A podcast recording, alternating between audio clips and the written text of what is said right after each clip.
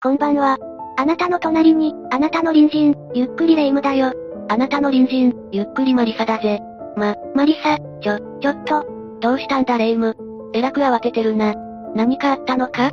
前にスーパーチャットの話したでしょ？ああ。お前が全部、うまい棒にして食べてた話な。ひどい話だったぜ。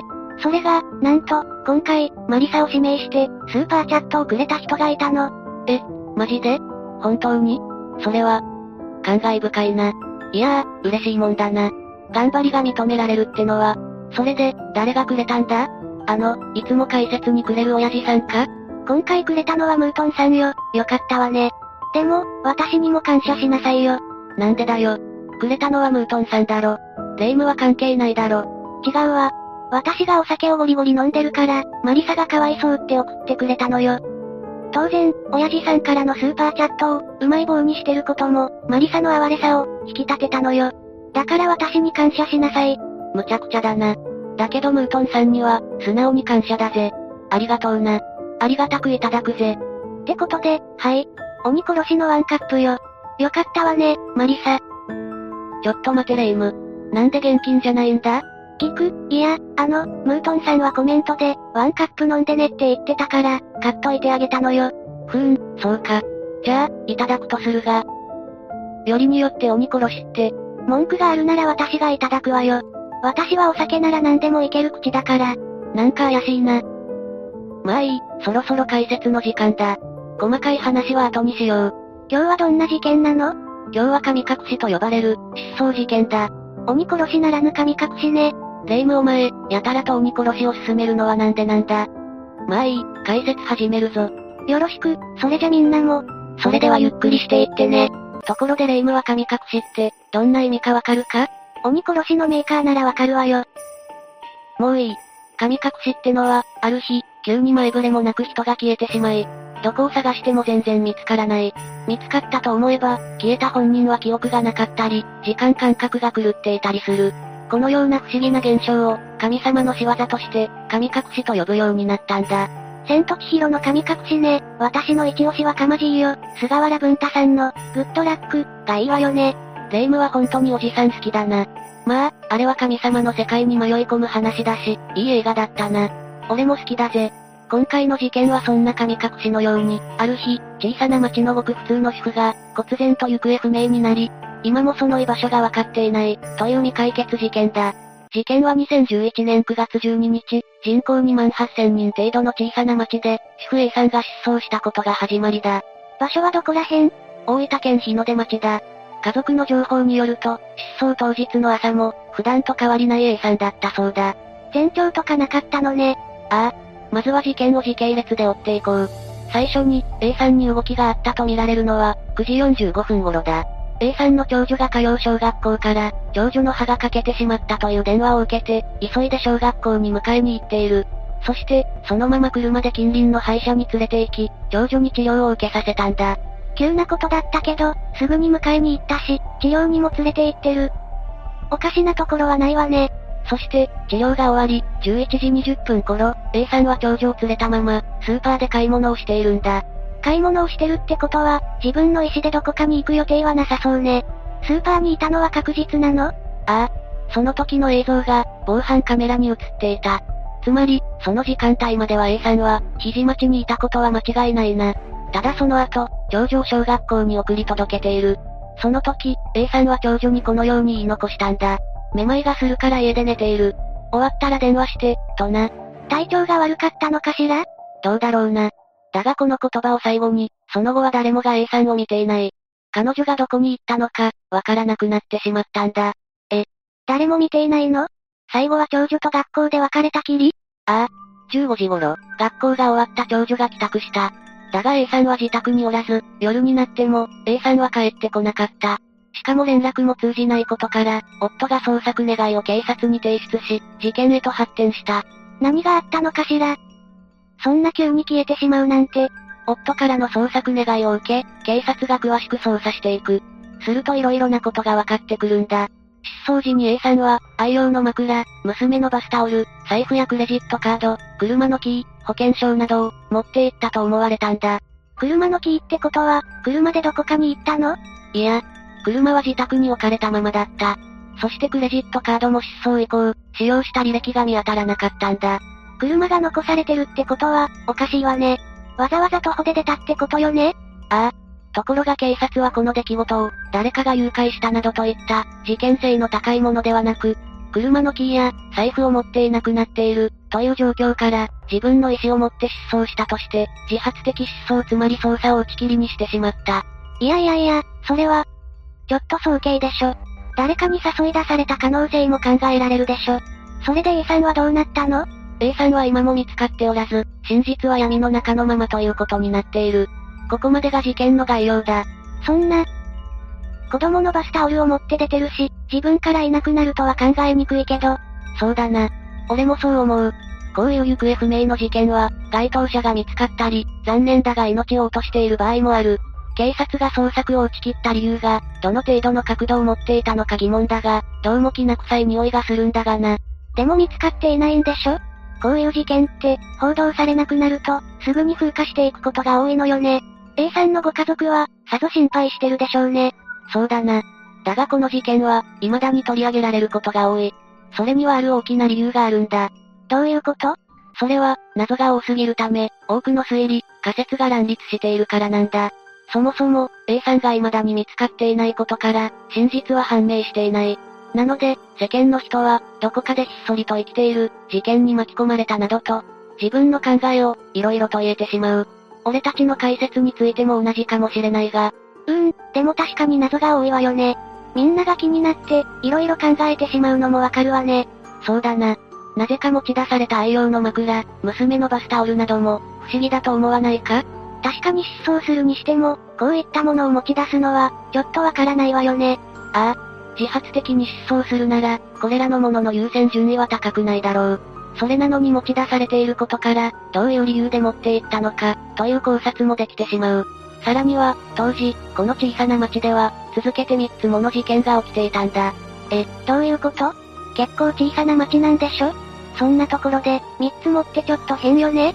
ああ。このことから、それらを全て関連性のあるものだと仮定して、大きな連続性のある事件なのではないか、といった推理も生まれている。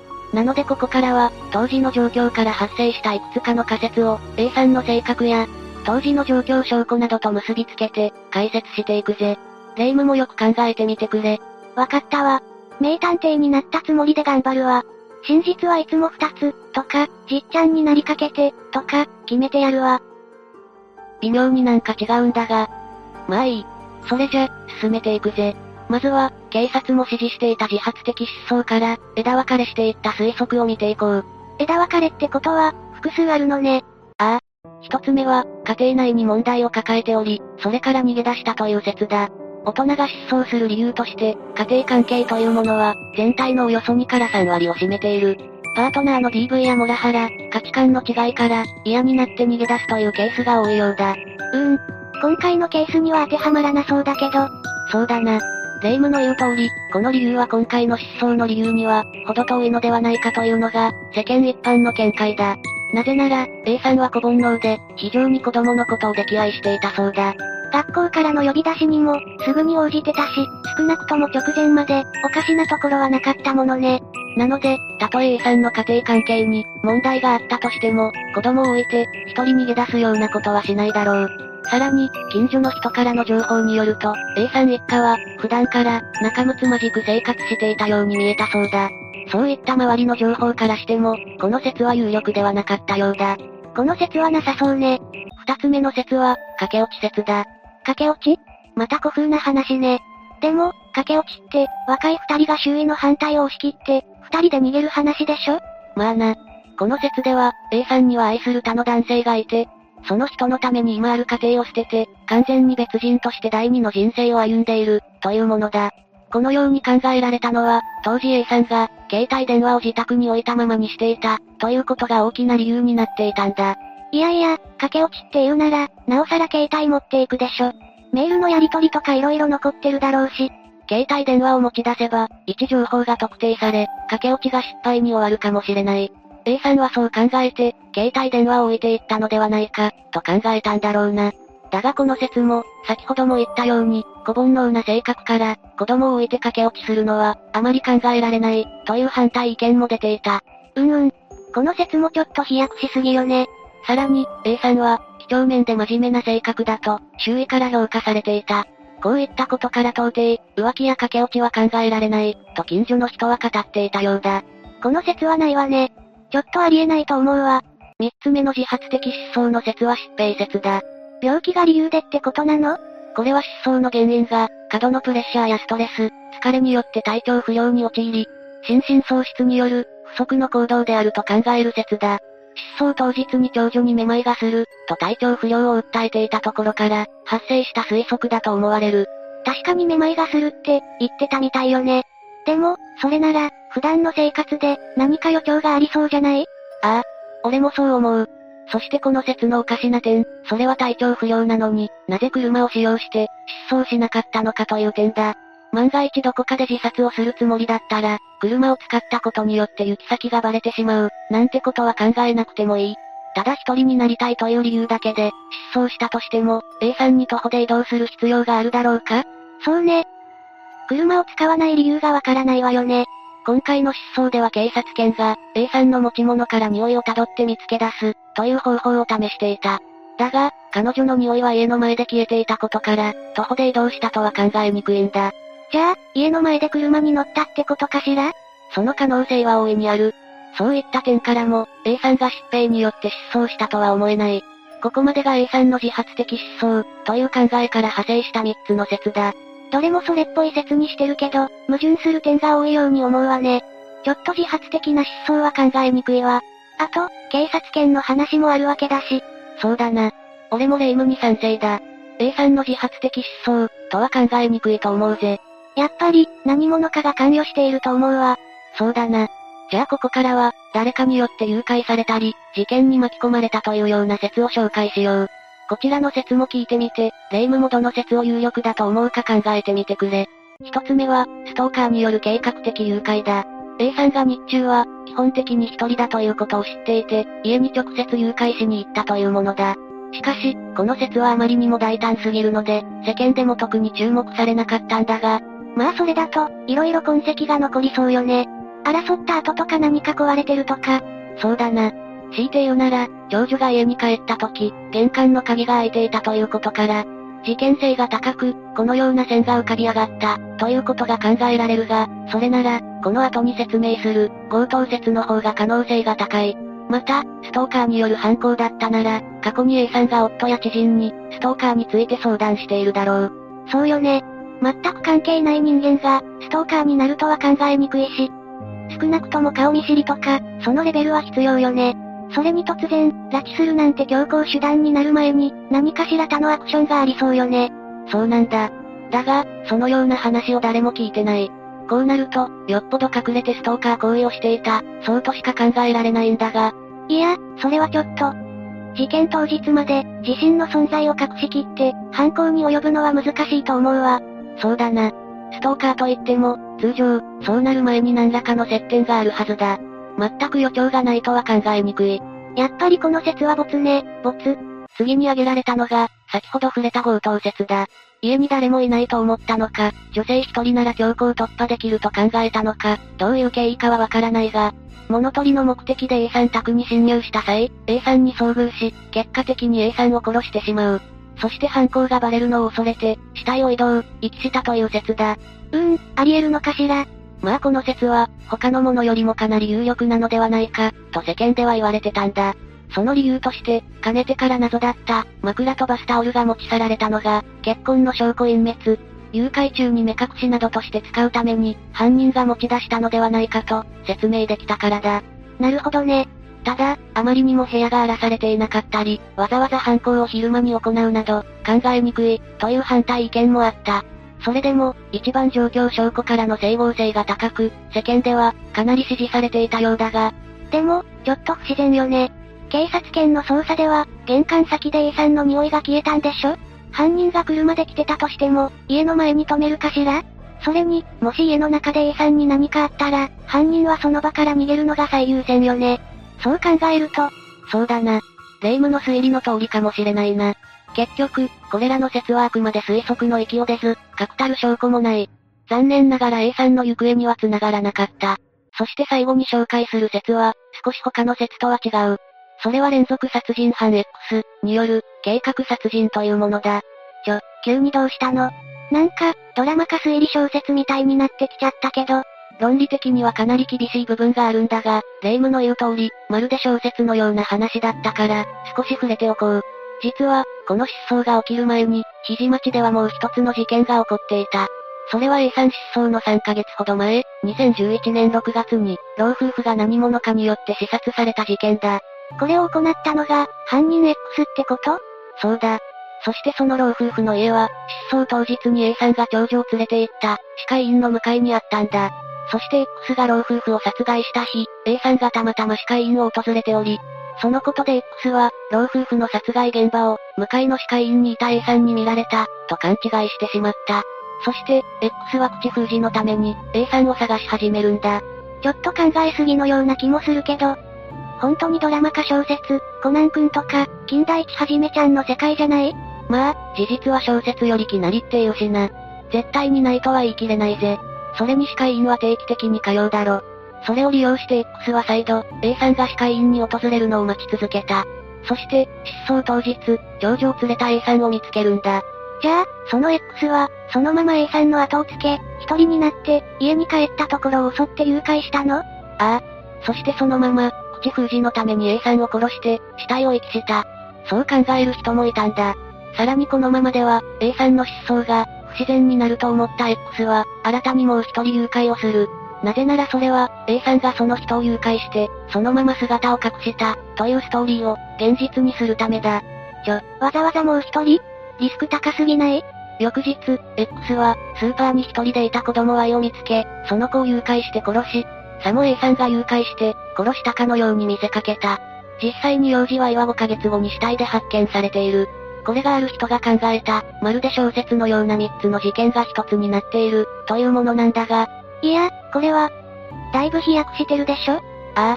この説には矛盾点だらけだ。まず、老夫婦が殺害された事件は、警察が即死ではなかったにもかかわらず、助けを呼ばなかったという点から、夫による、妻の殺害及び無理心中だと判断している。また、Y の殺害については、死体遺棄の容疑で母親が逮捕されている。これは母親が供述していることから、間違いないと思われる。